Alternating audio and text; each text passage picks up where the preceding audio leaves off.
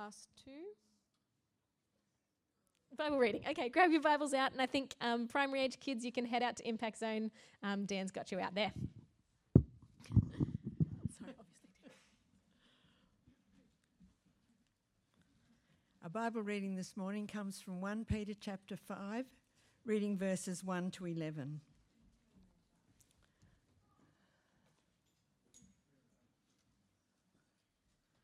One Peter chapter 5, verses 1 to 11. So I exhort the elders among you as a fellow elder and a witness of the sufferings of Christ, as well as a partaker in the glory that is going to be revealed. Shepherd the flock of God that is among you, exercising oversight, not under compulsion, but willingly, as God would have you, not for shameful gain, but eagerly, not domineering over those in your charge, but being examples to the flock. And when the chief shepherd appears, you will receive the unfading crown of glory. Likewise, you who are younger, be subject to the elders. Clothe yourselves, all of you, with humility toward one another, for God opposes the proud but gives grace to the humble. Humble yourselves, therefore, under the mighty hand of God, so that at the proper time he may exalt you, casting all your anxieties on him because he cares for you. Be sober minded, be watchful. Your adversary, the devil, prowls around like a roaring lion, seeking someone to devour. Resist him, firm in your faith, knowing that the same kinds of suffering are being experienced by your brotherhood throughout the world. And after you have suffered a little while, the God of all grace, who has called you to his eternal glory in Christ, will himself restore, confirm, strengthen, and establish you. To him be the dominion forever and ever. Amen. This is the word of the Lord.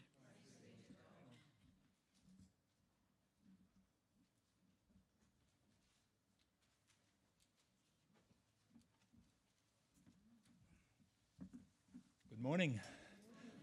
Thank you for coming. This time last week, if you said I'd be up here speaking, I'd say, no, you're wrong. we, we did have one scheduled a few weeks' time, but Rob's not well, and he sounded terrible when he phoned through the week. So do pray for him. But we're going to take the opportunity to um, give you a bit of an update on Africa in the mission, and we'll share God's word with you. Last year was 125 years of AIM since its foundation in 1895. Last year was not such a year to celebrate, but I would like to um, show one video this morning that just gives you a bit of an overview of how God has worked through this mission and helped the mission. You know, the purpose of our mission is to help churches worldwide to fill their obligation under the Great Commission to make, go make disciples of all nations, teaching them all that Christ has taught us. So we're here as your servants, but God has done some great things. So let's just have a look at our first video. Thank you.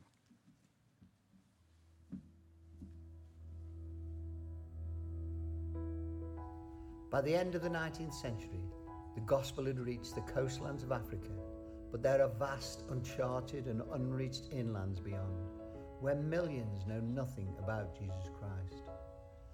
When Peter Cameron Scott, a young British man, visits the tomb of David Livingstone in Westminster Abbey, he reads the inscription I have other sheep which are not of this fold. I must bring them also. He feels the Holy Spirit stirring in his heart and accepts the call to go to the inlands of Africa. On August 17, 1895, AIM's first mission party sets off. Scott's idea is to establish a network of mission stations stretching into the deserts of Chad. In little more than a year, he establishes four stations, all in Kenya. In 1897, Peter Cameron Scott, along with two other missionaries, falls ill and dies. Several others decide to leave, and three of the stations are closed because of famine. There is one missionary left in Africa. The faithful prayers of that missionary and AIM supporters lead to more missionaries joining the field in 1901. A station is established in Kijabe, which becomes AIM's headquarters in Africa. Eight years later, a school for missionary children is established at Kijabe, called Rift Valley Academy. AIM missionaries also venture beyond Kenya, beginning work in Nasa, Tanzania. Expansion continues throughout the early 1900s, with missionaries continuing to follow Scott's model, going into unreached areas of the Democratic Republic of Congo and the inlands of Kenya. By 1917, AIM has 164 missionaries in 30 locations. In 1918, a group of AIM missionaries on their way to DR Congo are forced by sickness to rest in Uganda. This enforced break leads to the beginning of AIM ministry there. By 1924, AIM's bases extend as far as the Central African Republic. Though the spread of the gospel into Africa's inland slows between the 1920s and 1945 due to the two world wars, in Kenya 58 churches are planted in the 1930s, 108 in the 1940s, and 243 in the 1950s. In the 1940s, 93% of these were planted by African church planters assisting a missionary or by Africans on their own. In 1943, the Africa Inland Church is formally established, giving Africans more leadership responsibility and acknowledging their role in the growth of the church. In 1949, AIM are invited to work with the Church Mission Society in what was then Southeast Sudan. This work is curtailed 14 years later when a government decree and civil unrest forces all missionaries to leave Sudan. A new phase of missionary travel starts in 1970 with the establishment of AIM Air, enabling more affordable air travel. During the 1970s, AIM's desire to reach more people groups with the gospel prompts the leadership to attempt ministry in Mozambique. Prevented from entering by the Marxist government there, work instead begins in the Indian Ocean Islands and Madagascar. Meanwhile, in Kenya, the Africa Inland Church is handed over to national leadership, with AIM missionaries now serving the church. Ministry in Namibia starts in 1980 and missionaries are finally allowed into Mozambique in 1985. They arrive to find that through the war and communist years, the gospel has been quietly spread by Mozambican evangelists. Ben and Winston Webster cross into Chad in 1987 and start ministry at Ba Ili near the River Kari. This move marks the completion of Scott's original strategy a line of AIM bases reaching from the coast of Africa into the inland of the continent.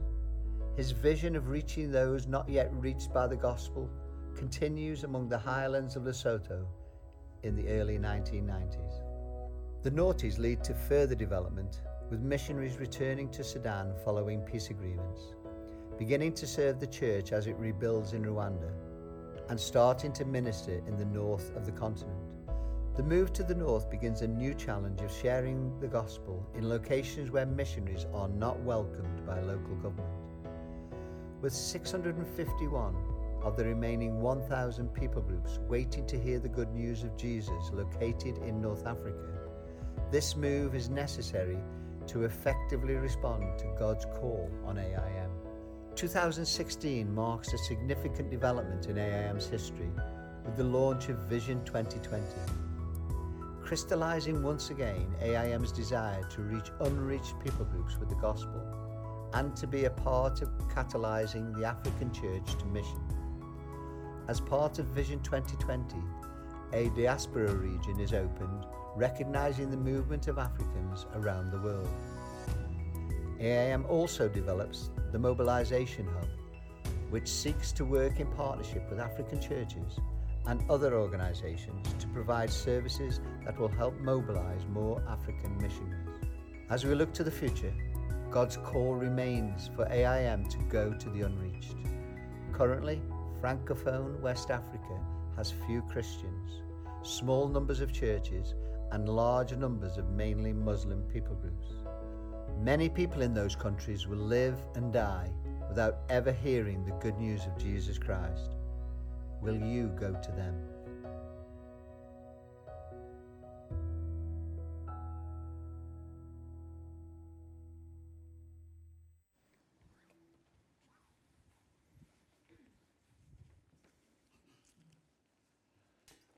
Will you go to them? That's uh, a great question. As I said before, AIM sees itself as a servant of the churches around the world, and we, we're there to help them fulfill the Great Commission of going and making disciples among unreached peoples and telling them of what all that Christ has taught us. We, we do need workers. Many of you know some of our workers. I'd just like to give you a quick update. Um, last night we had a prayer meeting online as part of our AIM prayer week this week, and Nita Finger shared with us. She returned from Uganda on Christmas Day. She could only arrive in Adelaide and had her two weeks quarantine there in the hotel and she shared with us last night. And it's great just to hear some of the stories of people coming to know Christ in prison as they, her team ministered to prisons. And she shared about one lady, Suru, whom she spent some time just sitting and reading the Bible with. And this young lady came to know Christ. In her testimony, Suru tells of this lady, Nita, that comes and keeps bothering her with the Bible but uh, bothering or not, she responded to God's word and came to know Christ. And she has got two young children. She's one of three wives of her husband. But uh, yeah, we're, we're encouraging people to pray for Suru. Tim and Linda, some of you know, they remain in North Africa. They're ministering there through language school, teaching English. Most of their uni- or their work with mainly university students, and most of the universities have been closed because of COVID, but there's been some interaction online. They're hoping to be in Australia in April, but uh, yeah, keep praying for them.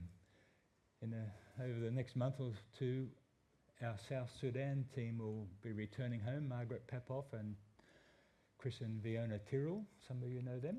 They, have been here before and uh, yeah, they're winding up the team among the, Dinka people. Chris is looking at other options for them to go back, but they're very much trying to encourage Africans to go into the hills of the Dinka and reach out to the, Dinka people. A very isolated place. I remember flying in there in a little Cessna as a passenger, and we, we landed on this grass strip after all the cows got off. and up in the tree there, there's this little rough timber sign, Nagashat International Airport. Because we, would flown in from Kenya in the South Sudan, but yeah, it's a very isolated place.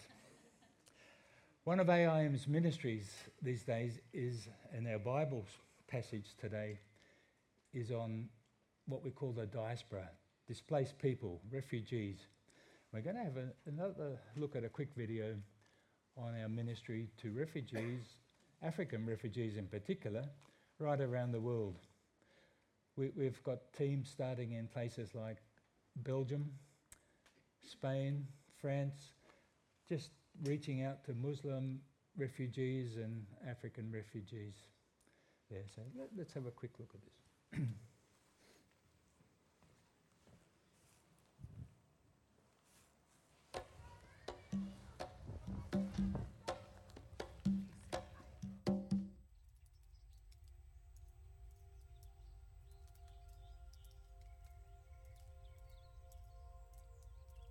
People are fleeing from poverty, mm-hmm. from failed nations, mm-hmm. from totalitarian regimes, mm-hmm. from oppression, from a religious ideology, and they're looking for hope.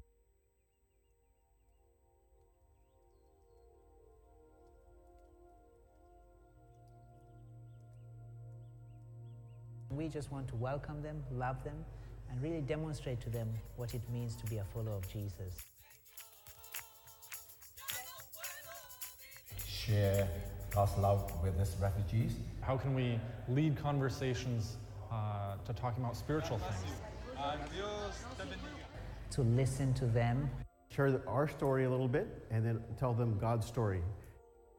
See his ministry work through us as messengers of his word. You know, we need God's supernatural love to flow through our hearts.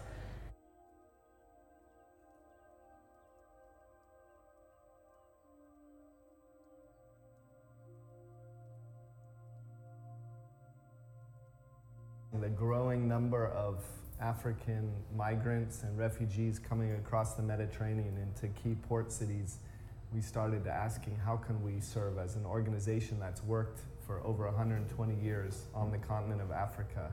What is our role now to serve in Europe? We have to serve the local church. Mm-hmm. We can't come in and start our own thing. It has to be through and under service to the local church. And so Pedro and his team really represents the local church here. My dream is that we, we can work together and we can bless them and they can bless to us and to the refugees eh, together to the refugees. Mm-hmm. Our goal is to, to reach all kind of people, tongues, nations. And they're coming to find hope through a new nation, but really they come desperate too. And I think what's happening is many are finding hope in Christ.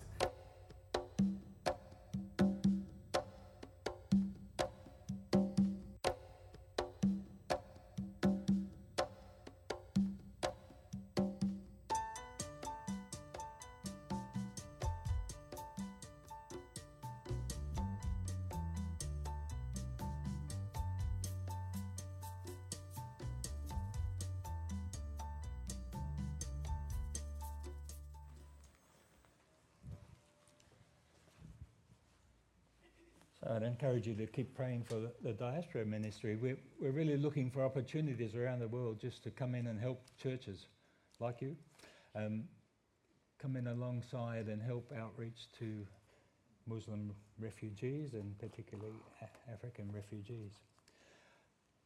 My wife uh, just corrected me. I mentioned Tim and Linda and I said they're coming home in April. I, I left out two words next year. not, not this year. I forgot, I forgot where we were in the, in the calendar. We're going to have a look now at 1 Peter. This is a letter to aliens. No, it's not a letter to men from Mars. It's not a letter to ET. but it's a letter to Christians that have been dispersed. Refugees, Christian refugees, probably a mixture of Jewish and, and non Jewish refugees that were dispersed because of persecution. You remember back in the Acts, we read of Stephen, he was up preaching, and Stephen was stoned for declaring the gospel of Jesus Christ. How Jesus had died for them, for their sin, and he was offering eternal life through his sacrifice. So Stephen was stoned at the feet of the man we know as Saul, who became Paul. And we read in Acts that after that time, persecution broke out, and Christians were, were dispersed. They went, they went anywhere. So, so after Stephen stoning, they were scattered around. I'd like to give you a quick overview of some of the chapters in 1 Peter. We're, we're going to look particularly at 1 Peter 5, but there's some very interesting themes that come through the whole passage. But again, just, just picture this fleeing. Picture the Mediterranean Sea. On the east coast, or on the east edge, you have Israel. To the north, you have countries now mainly Turkey, and then it goes to um, what's next? Greece, Italy, and then Spain. And to the south, you have Egypt and the North Africa countries, Libya, and so on. But these guys were scattered from Israel generally, and this letter is directed to those that went to the north, to modern day Turkey. But in this letter, Peter began in um, his first chapter, chapter 1, verse 3, and he's talking about encouraging them to live in God's grace, to live with Jesus. And the Ryrie Study Bible picks up five themes, and all starting with a letter S. But the first one is security. Living in God's grace means security. In chapter 1, verse 3, we read this In His great mercy, he has given us new birth into a living hope through the resurrection of Jesus Christ. Today, Palm Sunday, as we look ahead to Easter, we especially remember the death and the resurrection of our Lord Jesus Christ. But through that, we're given eternal security. All those who believe in him have security. Peter goes on in chapter 1, verse 13 sobriety. He calls his listeners, uh, readers, to be sober. In chapter 1, verse 13, therefore, with minds alert and sober, fully sober, set your hope on the grace brought to you when Jesus is revealed to you at his coming. And a little later, in verse 16, be holy as I am holy. Take this life a little bit seriously. Think about it carefully and be, set ourselves aside and be holy before God. Submission, living in grace, means submission. In chapter 2, he goes on, verse 13 Submit yourselves for the Lord's sake to every human authority, whether the emperor, a supreme authority, or to governors who are sent by him to punish those who do wrong. And that passage goes on and looks at submission in different relationships with slaves and masters, husbands and wives. And It's promoting a submission that is mutually benefit to the partners of that relationship. Suffering. Suffering, sorry, living in grace means suffering. So we've had the good news. The security in Christ gives eternal life. But following Christ will mean suffering. Jesus suffered on the cross and died for our sin. And we're, we're no greater than him, we are less than him, we're, we're going to have suffering. Chapter 3, verse 14 But even if you suffer for what is right, you are blessed. Living in grace means serving, and we'll focus more on that in chapter 5 that we are to serve each other in humility and serve God. There's another S in this passage of 1 Peter that the Ryrie didn't pull out, but it, it's an S for stone. we are to be a stone. It says that it calls Jesus the living stone. The stone the builders rejected, the stone has, that has become the cornerstone of a spiritual building, a church, God's kingdom. As you come to Him, the living stone, rejected by humans, chosen by God, precious in Him, you are also like living stones that are being built into a spiritual house. Because we are living in grace, we are called to humbly serve each other, to serve God, to rely on God, and to resist the devil. And we'll explore that a little more in chapter 5.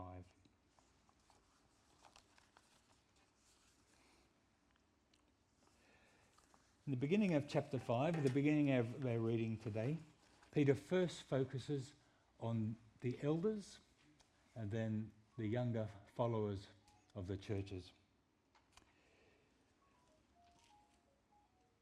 He, he relates to the elders as a fellow elder and a witness of the sufferings of Jesus Christ. Certainly, Peter saw the sufferings of Jesus Christ, and it may be that some of these elders who were dispersed from Israel also saw the sufferings. This book was written in about 43 AD, 43 years after the birth of Christ, so it's probably about 30 years after Jesus' death.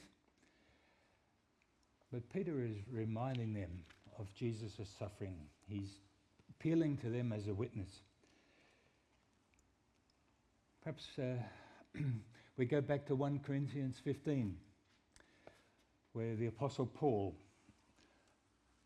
reminds us of of first importance that Jesus died for our sins, he was buried, and on the third day he rose again. He appeared to Cephas, who was Peter, the author of this letter, and he appeared to 500 or more other people. So Peter is writing from this context. He has seen Jesus, here, seen him die. I remember the song by Casting Crowns. You may know it, but it has a chorus Living, he loved me. Dying, he saved me. Rising, he justified me. Hang on, I got that wrong, have I? Buried, he saved me. Rising, he justified me. And one day he's coming back O glorious day. So Peter is saying, I've seen all this, and some of you have seen this, that Jesus has died for our sins, and he has risen from the grave. Remember that. As he suffered, as he was a servant, we are being called to do the same. You remember the, the account in John chapter 3. Jesus was having a discourse with Nicodemus, and he told Nicodemus he had to be born again. And that blew Nicodemus's mind a little. But Jesus said, You must have a physical birth, but you must have a spiritual rebirth. He says he referred back to the story in Numbers where the Israel, Israel was in the desert. They had rebelled against God, and God sent a plague of snakes. They were being bitten and they died. And God told Moses at that time to put a bronze snake on a pole and lift it up. Whoever looked at that snake would be saved. And Jesus says, just as Moses lifted up the serpent, so I will be lifted up. And I guess he's referring to his death on a cross. But whoever believes in me shall be saved.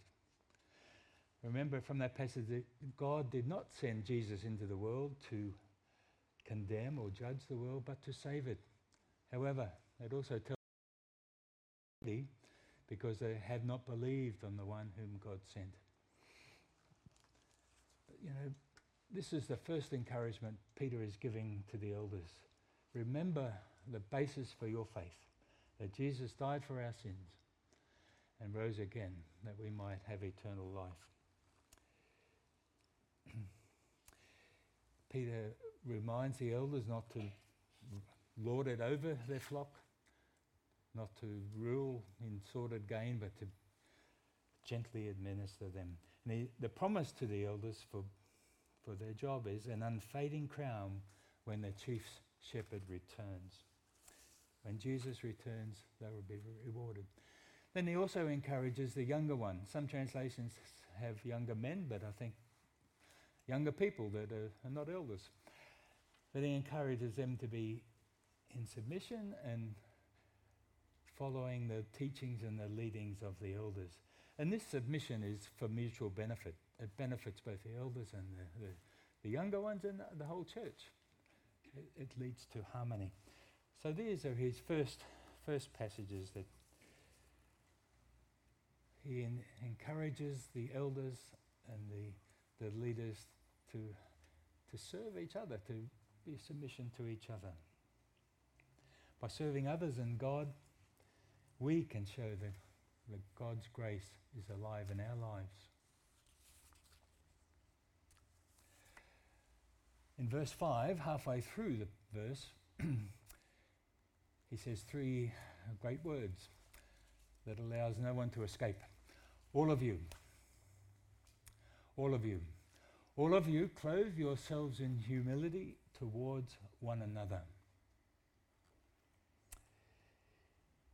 This image of putting on clothes is not unique in the New Testament.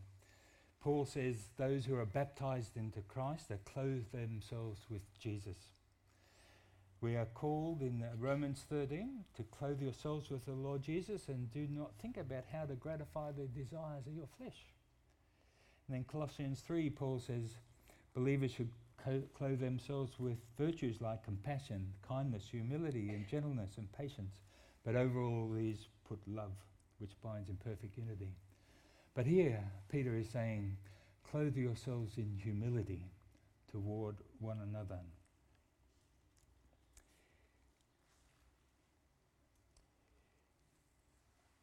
Why? Why do we do that? He goes on to explain. He quotes Proverbs God is opposed to the proud, but shows favor or grace to the humble. So, because of that, therefore, humble yourselves under God's mighty hand, that he may raise you at the proper time. He may exalt you at the proper time. So, part of living in God's grace is not only having the security of eternal life, but it's having a clothes of humility towards each other. You remember Jesus? He, laid down his life for us as a servant, and he's asking us to do the same.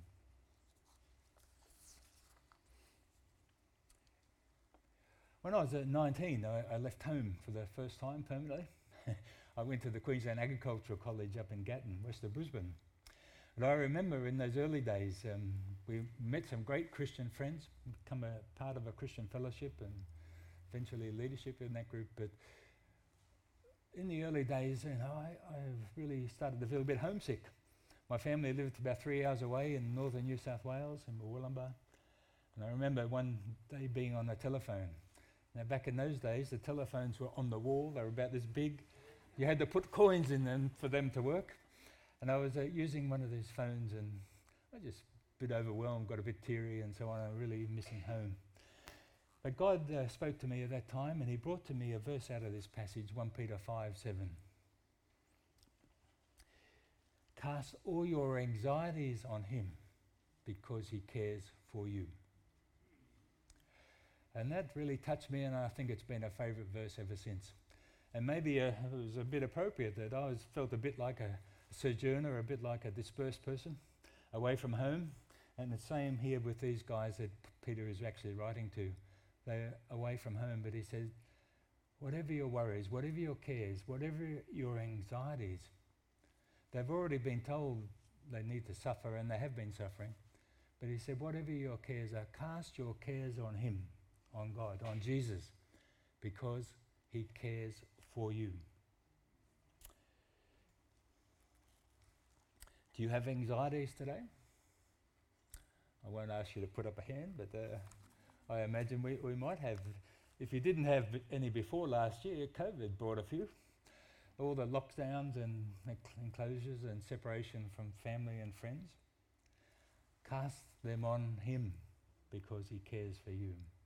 Maybe you've got other troubles in your life that you, you can't talk about now, that's fine. But um, you know, cast them on Him because He cares for you. I think casting our cares on Jesus is a sign of what we're called to do in the previous few verses humble ourselves before God.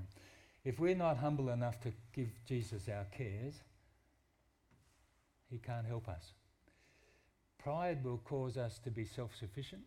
Pride, pride will cause us to turn away from God. But here we're being called to humble ourselves, to cast all our cares on Him because He is waiting to help. He cares for you. Humble yourself, cast your cares on Him because He cares for you. Praise God. Eh?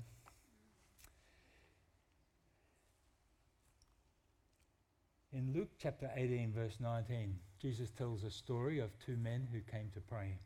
The first part of that passage, verse 9, says he was telling this to a group of people who were renowned for having confidence in their own righteousness and looking down on others. It doesn't name that people group, but one of the people who come to pray was a Pharisee. And they too were renowned for that a Pharisee and a tax collector. Pharisee was a religious leader. The tax collector were probably even less popular than they are today. But they, they came together to pray. The Pharisee drew near and he said, Thank you, God, that I am not like other people. I am not like evildoers, robbers, adulterers, not even like this tax collector. I pay my tithes. I fast twice a week. But then the tax collector was a way off. He wasn't going to come too close. He didn't look up, but he looked to the ground. He beat his chest. He said, God, have mercy on me, a sinner. And Jesus finished that story. He said, It's the second man that went home justified before God. Why? Because God is opposed to the proud but shows favour to the humble.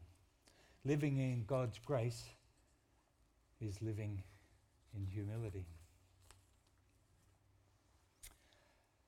In 2021, Africa Inland Mission created a, a, new vision.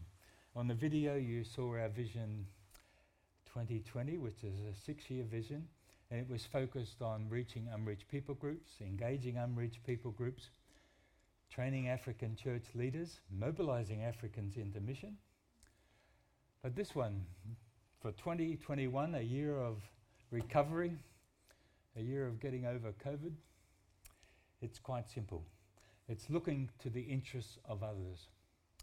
And it's based on Philippians, but it very much fits into this passage from 1 Peter. Looking to the interests of others. So that's the humility we're, we're called to do. But in the case of this vision, we're looking to the interest of others and we're including things like helping new workers come in from around the world, giving them good paths of transition, good training, and really caring for them. We want to welcome workers from the majority world. In English, that means places like Africa and South America. We want to bring these guys in. That's a little harder. They're in poorer countries. But we want them to come and make disciples of unreached people groups in Africa and, and the diaspora around the world. And we want to partner with churches here in Australia and other mobilising regions and also in Africa. I think I, I said before that AIM's constitution says that our purpose is to help the churches worldwide to fulfill their obligation in the Great Commission, where Jesus says, Go make disciples of all nations. We are here as a tool for you. We'll help you send people, we'll help use your finances just to, to bring the gospel to unreached African people. And we're also trying to catalyse local believers, whether that's in countries like Australia, New Zealand, Hong Kong, or in Africa. Catalyse local believers into ministry of outreach in their neighbourhood to the diaspora. It just brings to mind a young lady in Hong Kong. She's been served as a missionary in North Africa. She's worked in our office for a while. She's left the office now. She's focusing on the few thousand Africans, Muslims, and so on that are in Hong Kong. And she is trying to facilitate local Hong Kong churches, individuals in those churches to volunteer and just reach out to these guys. Some of them are in prison, some are around the streets. Uh, we could pray for her, but um, that's what AIM is trying to do this year. But for you, can you think of a way that you can take on a similar vision? A vision of looking to the interest of others. We're being called to clothe ourselves in humility toward one another, and one another is the person next to you. Clothe yourselves in humility to one another. And that might mean helping them, or serving them in some way, encouraging them, blessing them in some way. But Just, you know, living in God's grace is about looking out for the interests of others.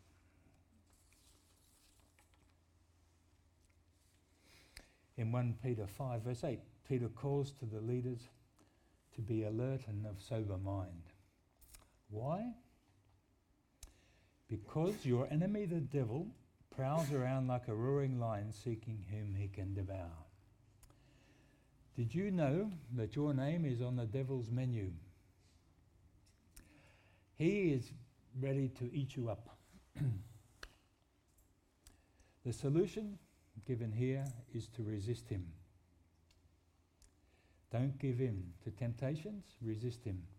The African Bible commentary says an interesting thing. It says one of the chief com- uh, temptations is to turn away from God in a time of suffering. Now, Africans know a little bit about suffering, but they can easily turn away. But they say, don't fall into that temptation. Resist the devil. In James, some of you may remember, James says, resist the devil and he will flee from you. Here, Peter says, resist the devil and stand firm. Both, both views are not contradictory, I think they're complementary. Resist the devil and he will flee from you, but resist the devil and stand firm. In, I'll read um, 1 Peter 5, verse 9. Resist him, standing firm in the faith, because you know the family of believers throughout the world is undergoing, undergoing the same kind of suffering. Don't make excuses. to do what you know is wrong according to God. Find out what is right by reading the scriptures. Remember, we live in a world that has a fairly loose definition of right and wrong. Right is for you to decide, whereas in the Bible it says right has been decided long ago by God. So don't be fooled by that. We worship a holy and righteous God. And Jesus himself said, I am the way of, of himself, I am the way, the truth, and the life, and no man comes to the Father but by me. So let us not forget that as we resist the devil. So, the final call there is to live in God's grace, is to live steadfast, to resist the devil. He will flee from you, but stand firm. The other important things to remember here is God will not leave you alone. He's already given us the invitation to cast all our cares on Him because He cares for you. And remember Jesus. Jesus was tempted also. And he stood firm, and the devil fled from him. So take courage from Jesus. And in verse 10, we have the reward. And the God of all grace, who called you to his eternal glory in Christ, after you have suffered a while, while he will himself restore you and make you strong, firm, and steadfast. Live in God's grace. Yield to God. Resist the devil.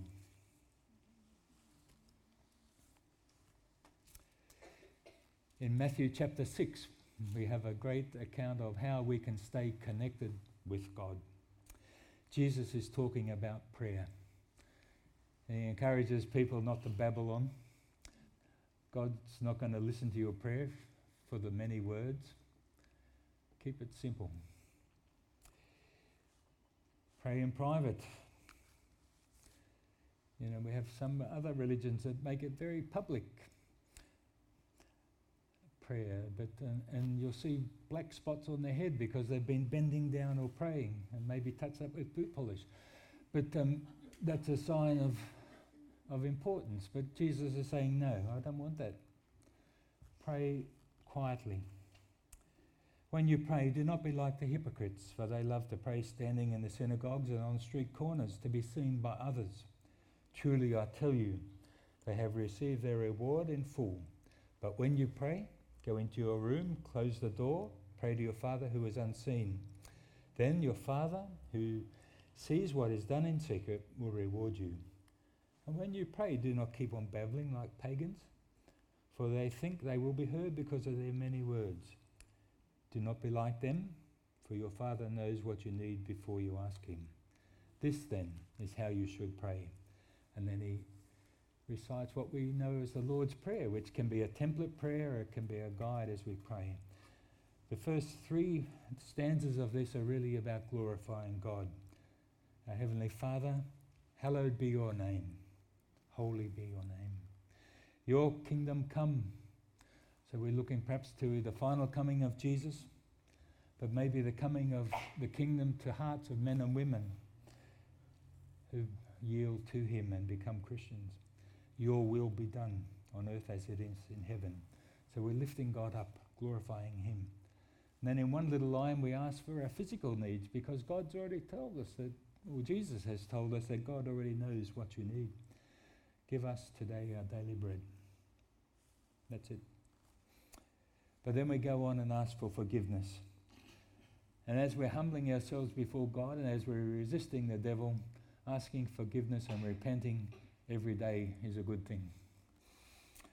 And we must be doing that. Forgive us our debts and debts of sin against God, also as we have forgiven our debtors. And then we ask for protection. Lead us not into temptation, but deliver us from the evil one. Resist the devil, stand firm. Stay connected with God. That's our key to resisting the devil and standing firm in God's grace. Stay connected to God through prayer. In the chapter 12 of 1 Peter 5, it's one verse outside our reading. Let me read it to you.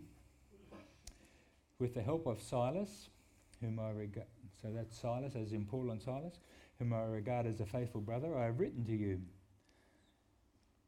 And Silas, by the way, is the, uh, the Greek expert, and many theologians say that this book was really shows the sign of Silas because it's written in perfect Greek. Whereas Peter, the fisherman, not so good at language. But um, I have written briefly, encouraging you and testifying that this is, this is the true grace of God. Stand fast in it. This, he doesn't elaborate on what this is. This is the true grace of God. It's got to be the gospel of Christ that is the central theme throughout this whole passage. That Jesus died for our sins, he was buried, he rose again, justifying us, and he will come again. Remember? Living, he loved me. Dying, he saved me. Buried, he carried my sins far away. Rising, he justified me freely forever. And one day he's coming, a glorious day. So I think I got that right that time. but that is what we need to hang on to. As we come to Easter next week, I'm sure we'll be mindful of Jesus' death and resurrection, but hang on to that. Remember, you know, in, in this passage, the first verse was security. We have security that believing in Jesus, we will have eternal life. It is appointed to men to die once, but then comes the resurrection. Hang on to that. God's grace makes us who accept it heirs of eternal life in chapter 3, verse 7. Saving grace comes to the unworthy and to the humble. And I think we fit that category. The power of opposed by God and refuse Him. We can be sure faith will bring suffering. But as Paul says in 2 Corinthians, let me read to you from 2 Corinthians 12:9. But he said to me, My grace is sufficient for you, for my power is made perfect in weakness. Therefore I will boast all the more gladly about my weakness, so that Christ's power may rest on me. Because of God's free salvation, through grace, we are called to serve Him and to help one another. We are to clothe ourselves in humility toward one another. Think about that. Think about how you can do that, how you can serve one another. We are to humble ourselves before God because He is opposed to the proud and shows favour to the humble. But we also promise that He will raise us up at the due time. We are not to be tempted. We are to resist the devil and turn away from him. Just remember, we are on the devil's menu. But we have to stand firm, knowing God's grace is sufficient for us. And in closing, I'd read the final, final verse of Peter's letter in chapter 5, and he says, Peace to you all who are in Christ Jesus. So let, let me just pray. our Heavenly Father, we thank you for our Lord Jesus Christ, who on this day is known as Palm Sunday rode on a donkey. But in a week's time, we will remember particularly his mock trial, his death on a cross, his death on a cross for us, for our sin, his burial and his resurrection on the third day, and his ascension into heaven with a promise that he will come back. And as he was ascending, he commissioned us to go make disciples of all nations. So, Father, we remember these and we pray that as we live as believers in God's grace, that we will be able to show the characteristics Peter calls for today. that we will be able to be clothed in humility,